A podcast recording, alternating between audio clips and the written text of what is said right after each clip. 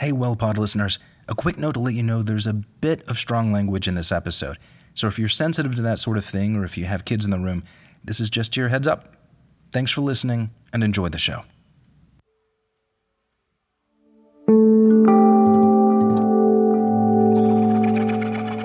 Do you dream about music? Yes, yes. Music is magical, man. It's a magical thing. It's a, it's a way of communicating emotion very more directly than a book, for example. When you have a book, a writer writes down uh, his lines or a scene or characters, and you interpret it as your own reader, and everybody interprets in a different way.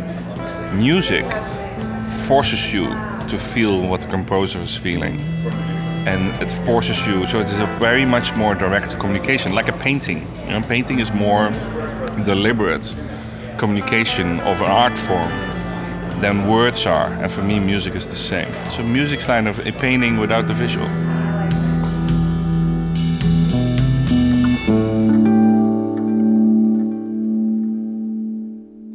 Welcome to The Well. I'm Anson Mount. And I am Brandon Edgens. And today we've got an interview with Roel Reiné. He's a Dutch director I worked with recently.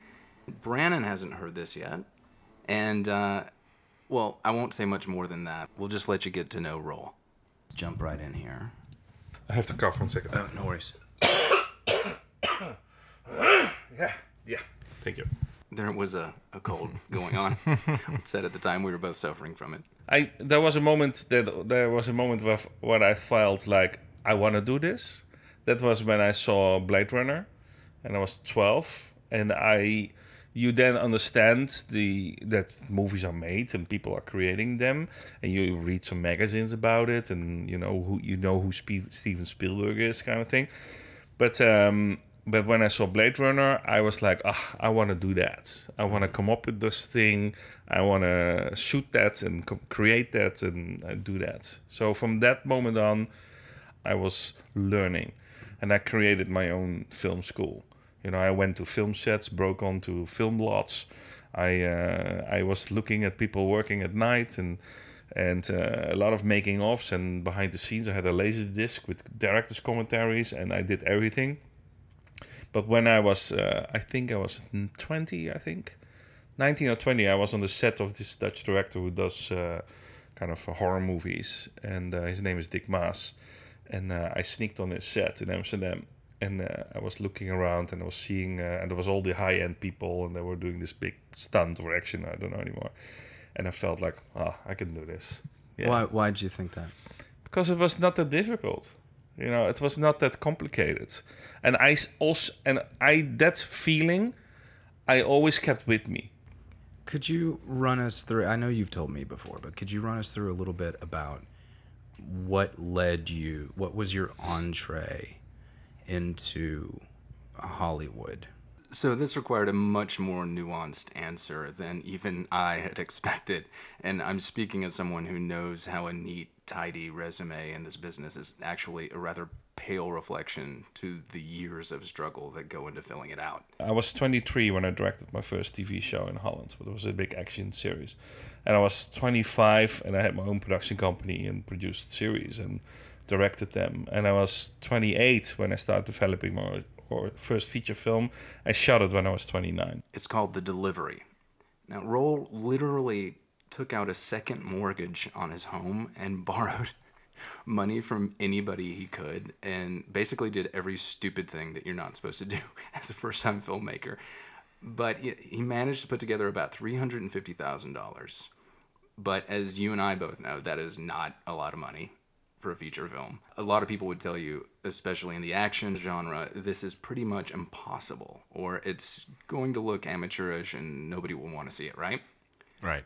Well, that won me a lot of awards. I got the Dutch Oscar for that as a director, but was picked up by Warner Brothers Theatrical in Europe, and Lionsgate bought it for America. so then Roel gets an American agent and an American manager, and Lionsgate offers him another movie, and movie falls apart.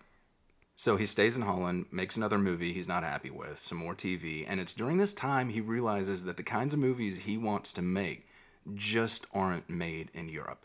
They're made here with the big studios. but he's still uncertain, you know, not sure about changing his entire life. And then one day he's in LA and a friend says, Hey, I know this other Dutch filmmaker. Maybe you should meet him. and I had uh, breakfast with Paul Verhoeven, and he said to me, "You know, you're only gonna make movies here if you live here. So get your ass here if you want to be this director." Paul Verhoeven told yes, uh, Paul Verhoeven told me. And in case any of our listeners are unfamiliar with Paul Verhoeven, you might want to check out a little movie called what? RoboCop. RoboCop. Yeah. What else? Uh, well, Showgirls, but I mean, I mean, I think more more interestingly than that is actually a Starship Troopers, which is Oh, yeah. sort of a, a, a subtly subversive uh, sci-fi film. Yeah, but v- very successful Dutch, interesting Dutch director. So anyway, Roel basically could not have run into a more authoritative voice to help him answer this question. So he sells his house. He and his girlfriend, who's now his wife, move to Los Angeles. And this is where Roel makes a decision that I think was so smart. I'll let him tell it. My agent and manager at the time they were um, they saying to me oh you're the european michael bay. You need to be patient. We're gonna get you the 20 million dollar theatrical movie. The first movie is important. And i i saw a lot of friends director directors from europe from france or holland and they did the same thing. And the, the- for six years and they had even a friend of mine had an academy awards uh, foreign film on, on the, in his arms for six years they're not doing anything. They're waiting for this one big break. And if this one big break is then a financial not successful movie they are director's jail and back to home. So i said to my agent my manager fuck that. I'm not gonna do that. I'm not gonna play this hollywood waiting being patient game um, because i want to be a director and i'm not good enough yet. And i believe in the 10000 hour rules right? You need to do 10,000 hours of piano playing if you want to become a concert pianist. So I said, I want to do anything. So I want to, for the next 10 years, I want to do sequels, prequels. I don't care. I want to be on sets. And that's when Roel is promptly dropped by his manager. Oh But- yeah.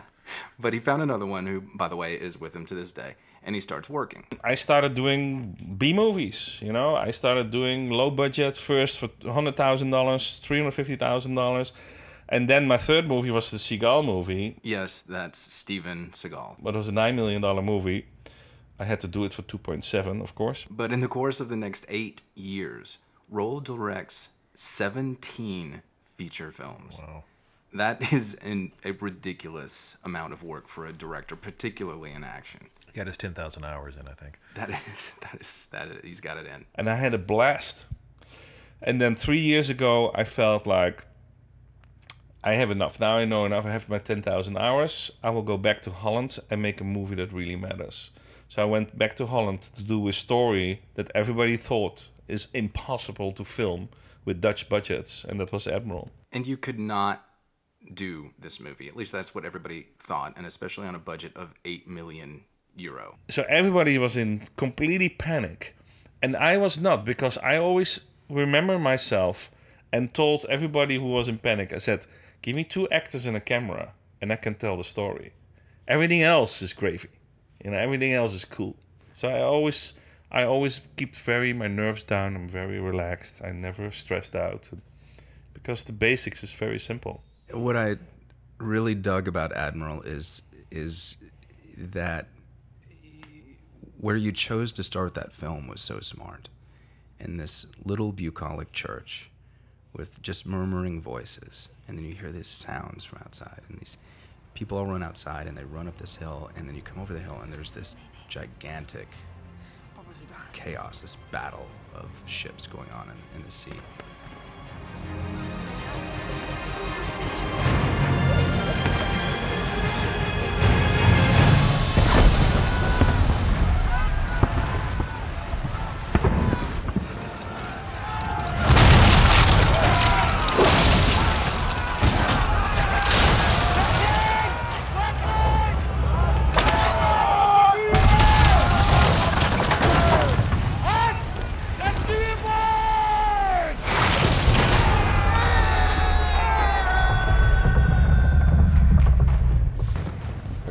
Puzzle and, and you put rhythm and music in it and emotions and, and then you can really massage the whole thing And then music and sound is even more wonderful because then you can, uh, for me, for any movie experience, 70% is sound, uh, not images. So then you bring in all this other layer of emotions and and subtext, and so I love every phase. And then it's finished. I love to watch my own movies. so it's like for me, every every step is uh, is a dream. What would you say is the the the biggest difference between making films in Europe and making films in the United States? Um, there's also a big difference between making films in America and making television in America. There's also a huge difference. Um, in Holland, as a director, you're the author of the movie. So even if you have a writer writing it, you are the only people in, person in charge. And a lot of producers in in in Europe and in Holland are really uh, they are involved in development and in creative process, but way less than the director. The director has much more responsibilities and uh, Easier to be an auteur. Yes, yes. I love the honesty that he loves to watch his own movies. You never hear that in Hollywood. Yeah. Yeah. But going back to what he was saying about about his belief that 70% of filmmaking is sound. 70% is a pretty big margin, especially in the age of computer imaging, IMAX, the 3D revolution, all these things that would suggest that most people's attention is now weighted towards the visual, right? So I guess it really was this anomaly of an action director fixated on sound and music that sparked my deeper interest in Roel. And so one day we were on set between camera setups, and I just asked him, I said, other than filmmaking, what's your real passion? The funny thing is, I like operas. I like Bach. I'm a really big fan of Bach, and I like electronic dance music. Shake your booty, baby.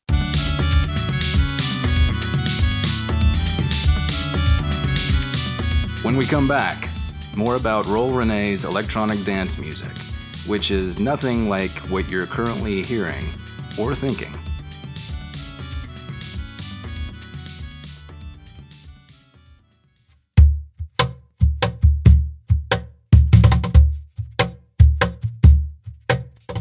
Hey there, WellPod listeners. We're very excited to announce that we now have a newsletter.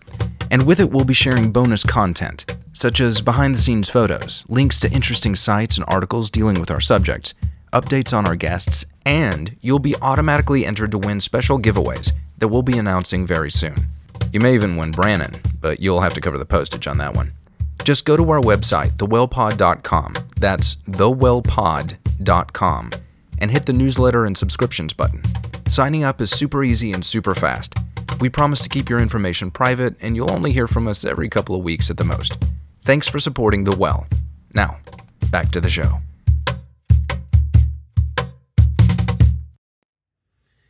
So, I- EDM. How did how did you start composing I know. electronic music? Um, I always made music. Oh, when I was really young already. Uh, I went to concerts of Jean-Michel and you know Vangelis and Tangerine Dream. I never went to their concert, but I, I had their albums and so uh, I had a synthesizer when I was 14. A DX7 was my first synthesizer, and then I, I can play piano. My parents tried to get me on piano lessons. I didn't like it. Piano lessons. I didn't like reading notes, but I could improvise on piano. And then for me, synthesizers was kind of the next thing.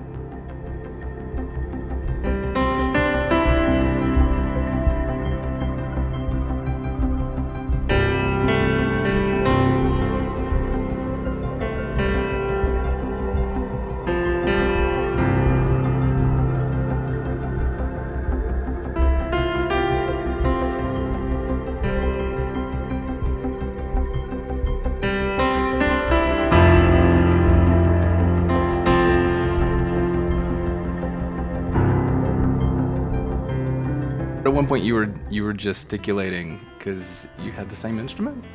Oh yeah, the DX7. Yeah. Had- Really? yeah, that as a kid. I mean, it's, it's funny because it's, it's it was a it was an early digital um, uh, thing, and it was really really simple. But all that '80s stuff, when when sounds got kind of tinier, and uh, and so we went away from it for a while. But now he's going back to it. Now going back even further, pre DX7, going back to you know some of these really old analog synthesizers look like. Uh, you know, old telephone switchers. They're just like just Yeah, that's uh, exactly what it looks like.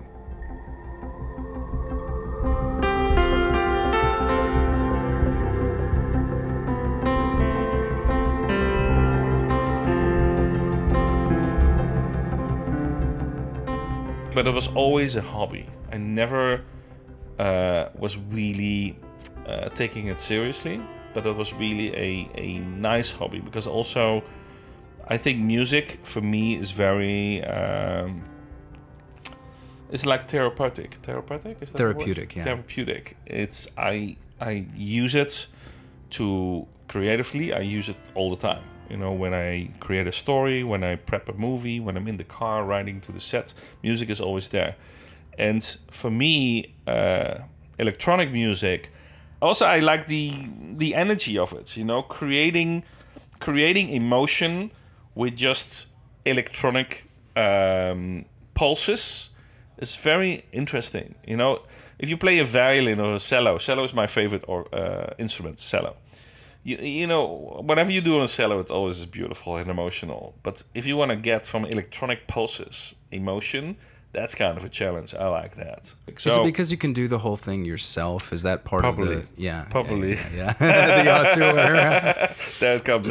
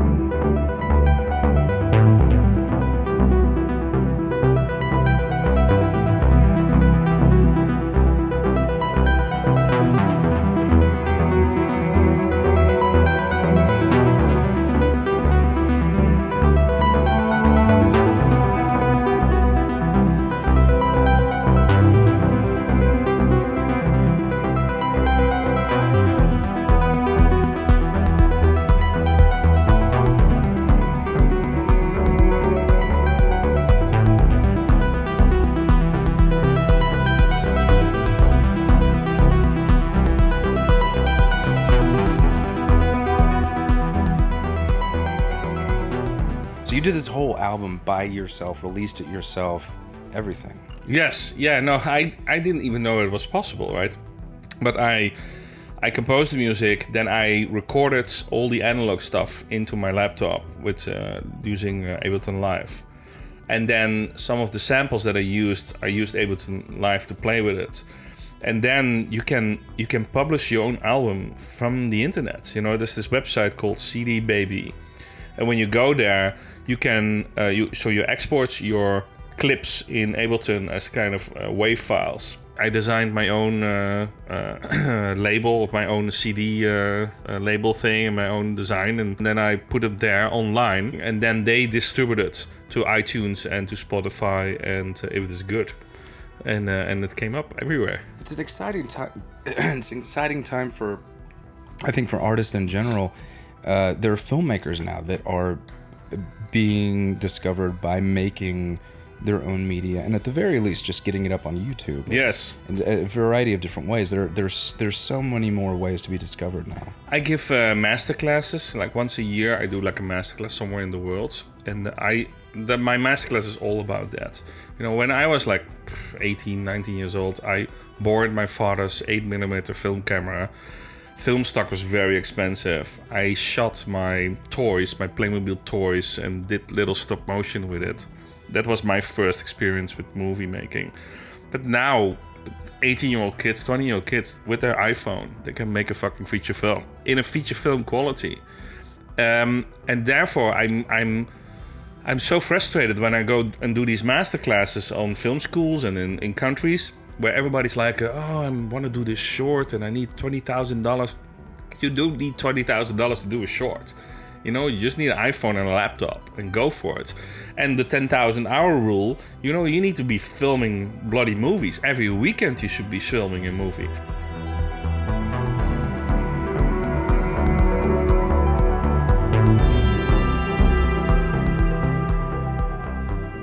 This you can do at home. you know. And so I was blown away that I was making my own CD uh, in my own laptop, releasing it from an internet website, and now you can get it from iTunes and Spotify. It makes no, me very stu- proud. no studio. Yeah. Nobody, you know, just me. Yeah. yeah. And uh, I, I saw some this video of you playing for uh, just a few people in Los Angeles, and it looked like a warehouse or something. What was going on there? Yeah, no, that's it's called modular on the spot. You know, the, I, I have a modular synthesizer. I also have analog synthesizers like a, a Moog and uh, and a Roland uh, Juno 60. So I have the classic uh, analog synthesizers, but also I have a modular Eurorack system. What is like a it's a suitcase and you fill it up with s- small module synthesizers that can do all these kind of cool things with sound and audio and and effects and all kind of stuff and modulations and then there's uh, ma- people make music by it and some people make very experimental music and some people make really kind of Depeche of a, like a, a, Jean-Michel kind of music or Berlin School what I really like Berlin School music um, and there's this group in in LA. They started in LA. It's called Modular on the Spot, and they started a year ago. And basically, what they did, they brought these guys with modular synthesizers, and at the LA River, in the LA River, they did this underground filming, uh, uh, performing for each other, and it be- became a big cult. And now every month there are like hundreds of people watching these uh, little events. And Modular on the Spot has now brought out over the whole world. So you have Modular on the Spot in Toronto, and Melbourne, and in Europe. Wow. It becomes this whole generation of modular electronic music makers that perform for each other. And it's it's an Well, you see, exciting you're, you're really right there in the nexus of this, what this thing is becoming. Yes, absolutely. Yeah, I think what what really happened is that a lot of music composers they are fed up sitting behind a laptop and making music with software because it's not hands-on. And people are frustrated, and they found now in this electronic music, in going back to analog or going back to classical music instruments, people going away from the computers because it's it's boring to watch a screen the whole day. Yeah, th- is is there a, is there a kind of any kind of anxiety of mixing on the day there in front of people? Yeah, for me, it was the first time I was live performing with my suitcase. Yeah. and it, it was it was very exciting. Yeah, it was. I made. Uh, I I wanted because it was the whole Trump thing, right? It was January, so I wanted to do this political thing. So I I downloaded some speeches from Kennedy, and I made music around speeches of Kennedy and and performed them for like ten minutes. And uh, I really liked it because of the energy of people, the urgency of doing it live and you don't need to it's not a concert you know you're not making a record you know you just have fun and experiment with music We choose to go to the moon. We choose to go to the moon and this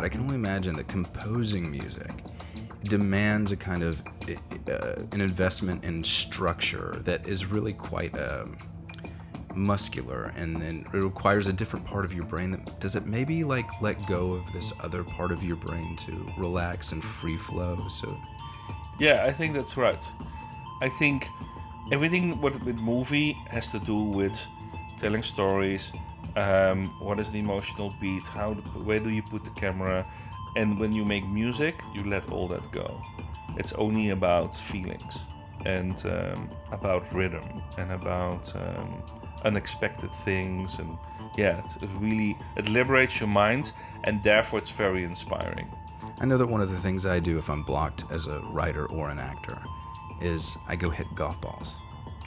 And something about this this very simple thing uh, that demands uh, focus lets the part of my brain that's been squeezing on something to just relax for a minute. Yes. No, I can I can understand that. For me, what is so interesting about modular music is that it's so repetitive and monotonic. That's the reason my album is called Monotonic Diversity.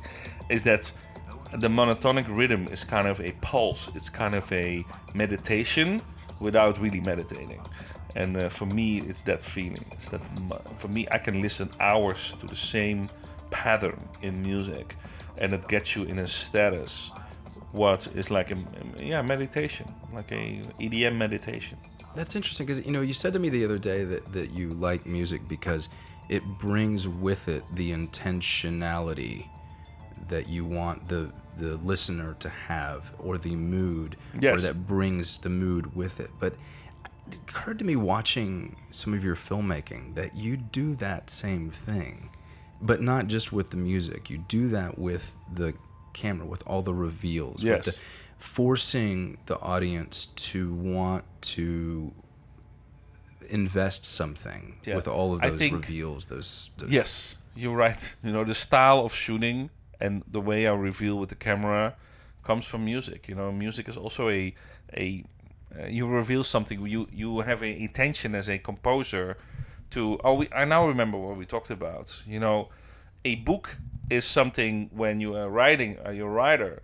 As a reader, you your imagination is telling the story. So you, as a writer, and you write the letters in a book, you create something for somebody else to create something. When you make music, you don't do that. You create your emotion as a composer, and you put it right in the face of the consumer. And I like that. So I will keep going music. You know, the, the good thing about this modular, this suitcase synthesizer, is that every It month looks like a bomb, by the way. It looks like a huge atomic bomb you're carrying around. Yes. And uh, when I tr- take it with me on uh, travels, uh, it goes to security. It's a big, uh, all the alarms go off. But um, I'm I'm now reforming it because that's so cool about this thing. It's like a living organism. You change it all the time. You change, and therefore you change your music. But uh, so I'm gonna perform in, uh, in May again, and, and I'm I'm doing new tracks and see if I can do another album this year, end of the year or so. Great. Yeah. All right. Well, thanks a lot for letting me interview you. Yeah, it's cool, it. man. And it was great working with you, man. Yeah, you as well. ones. I really, really enjoyed it. It's, Yeah. I, I've honestly never. So the amazing thing about this instrument, I realized that Roel is using, is that it is its own studio. That Roel, he composes with it, he records into it, and then he can spit that out into a di- digital file.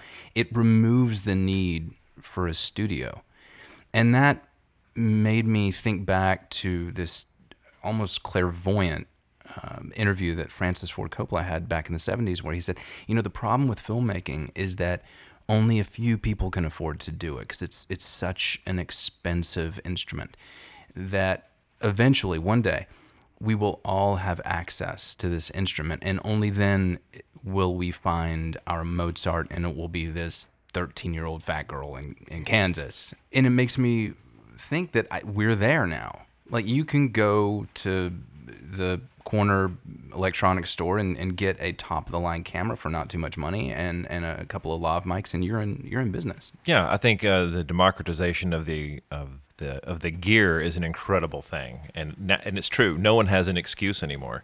Everyone has all the tools, and that's puts you kind of in a weird spot because uh, as an artist, you know, you realize like, okay, now I I don't have an excuse. You know, it's it's kind of like you know. Uh, you know, guitar nerds that go off and buy a '68 Stratocaster because then, then they'll sound like Jimi Hendrix, and then you find out you don't sound like Jimi Hendrix, and that's because it's not just the instrument; it's it's it's the artist, it's the vision, and I don't think. I mean, I'm all for the democratization of the tools and cheaper tools and in everybody's hands. I don't think it's going to create more visionaries. I think it's unfortunately to some extent it's also created a lot of noise uh, that we have to get through. There's the, the the good stuff is still out there, but now there's a lot of people making stuff because they can. Uh, but I, I, would, I wouldn't have it any other way, you know, because I, I want the that this this vision of the 13 year old fat girl from Kansas to blow everyone away. You know, I I still want that to happen, um, but she's just as rare now as she was 50 years ago Right. um, because I, I don't think that, for example, I don't think that more uh, available tools creates more visionaries, and the, the proof of that is when paint became commercially available, it didn't produce more Rembrandts and Titians because those guys had to go had to know chemistry. They had to go out and grind minerals down create these colors that were like signature colors. They were deeply intimate with every part of the process. Titian red is called Titian red because Titian invented it. That was the particular combination of ore that he ground down and kind of patented, and that's his signature color. When paint became commercially available, it didn't produce more visionaries. It just meant more people could paint. It meant more people could buy the medium and uh, you know, uh, you know, splatter paint all over the canvas. Nothing against abstract expressionists, because that's fine. Maybe there wouldn't have been a Pollock. That- that- you know. I, I bet if Pollock had to go out and grind his Yeah, own mineral, I don't think he would have gone like I spent all day making this. I'm just going to just splatter it all over the place, so willy nilly. But I will say uh, one thing I would add to that though is that I do think that one good, one really great thing about the commercialization, the commercialization uh, of, or the industrialization of paint production, for example, is it did mean people could experiment and learn principles without having to go through uh, these apprenticeships and uh, and going to the academy where everyone is kind of taught to paint in the same way. And they, they tell you that they're there to encourage your individual expression, but they're not. Yeah, suddenly you don't have to learn chemistry. Right, you don't have to learn chemistry. Yeah, I mean, for people like me, and I think uh, Roel as well, I uh, we like the chemistry. We enjoy the intimacy of knowing every step of the process. Yeah, you, you were saying earlier that that that Roel's uh, experience with uh, f- suddenly realizing when he was watching Blade Runner, Mhm. which strangely enough, perhaps poetically, has a very heavy electronic soundtrack. That experience of of realizing, oh, people do this for a living. You had that with Jaws. yeah, Yeah, when I was how old was that when Jaws came out? I don't remember. Um, but I remember that was when the light bulb went off in my head as a filmmaker. I remember my father and my two brothers. Uh, you know, as the credits were rolling, my father and my two brothers started talking about how they did it. And uh, one of them said, "Oh, I heard there was a robot shark," and then somebody said, "Oh, they put a midget in a cage with a real shark to make the make him look bigger." And they were talking about this, and I was sitting in the theater and looking up at the screen, and looking at all these names scroll by with you know titles I didn't understand, but I realized, oh, all of these people are essentially professional liars. You know, their job is to create an illusion. Their job, it took all those people up there to make us believe we were seeing something that never happened. And I just thought that was the coolest way you could ever spend your life is duping people and creating. And I, I especially had that experience, uh, you know, because I started out in special effects makeup and you know monster creation and that kind of thing and that's sort of the ultimate trip is to start with something that is um, just an idea and then take it from concept through these you know combination of art and engineering to make something that uh, looks like life that that's supposed to fool people and and, th- and that it's alive and breathing and and such. That was uh, but again that's it's all an illusion and all filmmaking is an illusion. Uh, uh, who was it who said you know film lies at 24 frames per second? Do you think that Jaws would have been the Jaws that we know had Spielberg had CG at that time? absolutely not Yeah, I agree. No way. And here's why. Everyone probably knows the story, but I can probably do a, a, a quick recap of it. When Spielberg showed Lucas this, the storyboards for Jaws, Lucas already knew that this was way too ambitious, and he said, "If you can get half of this on screen, you've got a hit."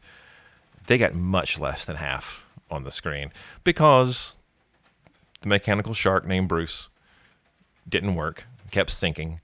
The salt water corroded the lines, and it, you know, it was it was a disaster. They shut down that movie two or three times.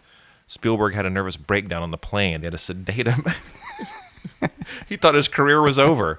They kept pulling the plug on this thing. It's like, where is the shark in the movie called Jaws? We don't have it. You know, like, yeah, everyone was terrified. And this goes back to what we were saying about having, you know, all the tools available. If you can do absolutely anything, you kind of stop being creative. Right. You know, uh, if, it's nothing, if you know, if you, if you have a magic toolbox that can make absolutely anything happen, Yeah, where do you start? That you have to have a seed. and that and that's you have where, to bounce. You, you you can't you you you can't create in a vacuum. You have to have obstruction, right? vacuum is a good word for it. It's like you're floating in space and there's nothing to push off of. You're just sort of tumbling around with nothing to get a grip on. I feel that way when it comes to editing film or, or, or making music. There's this magic box that can do absolutely anything, but it always feels like it's about five feet away from you. It doesn't feel like you've got your hands on it.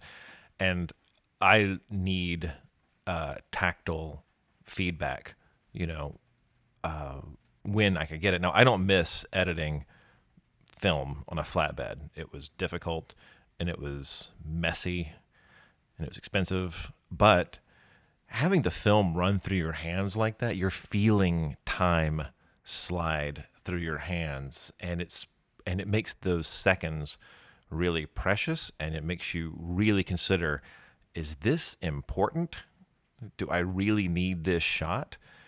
Because when it comes time to edit it in, you got to stop the machine, pull the film out, pull onto your block splicer, cut it, put in another piece of film, tape it back together, put it back in the thing, and watch it. And then you're like, oh, okay, that was a neat idea, but it didn't work. And and if Right, or just one more frame. or one more frame. Oh my gosh! It's, it's, it's- after a while, your work print starts to look like rosary beads. It's not. It's just like just held, just giant lumps of tape going through the machine. Um, and but I'm glad I learned it that way because uh, it it was a, it was a way of dealing with limitations that made you consider the most important thing the the the conceptual stuff that you're after, the story, um, you know, not flinching and cutting away from it or reframing just because you can. It made you really consider what you had and really, really sit with it and consider its strengths and its weaknesses. But nothing replaces that that feeling of having the film slide through your hand and watch those little those little pictures go by. And it's the same thing with electronic music production. You know, starting with an oscillator and you just have this signal.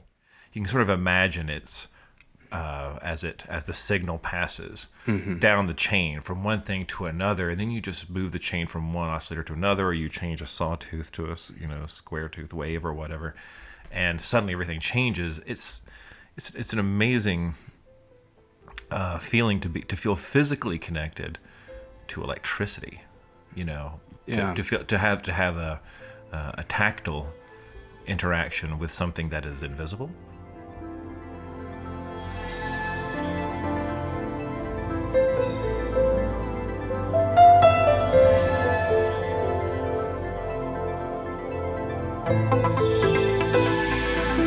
Special thanks to Roel Reiné for taking the time out of what was a very hectic shooting schedule to sit down in my trailer and answer my crazy questions.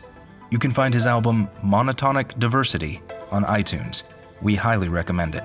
The Well is produced, recorded, and edited by Brandon Edgens and myself, Anson Mount. Theme music by Jonathan Myberg. Additional music by Steve Combs under a Creative Commons Attribution License. Have a great week.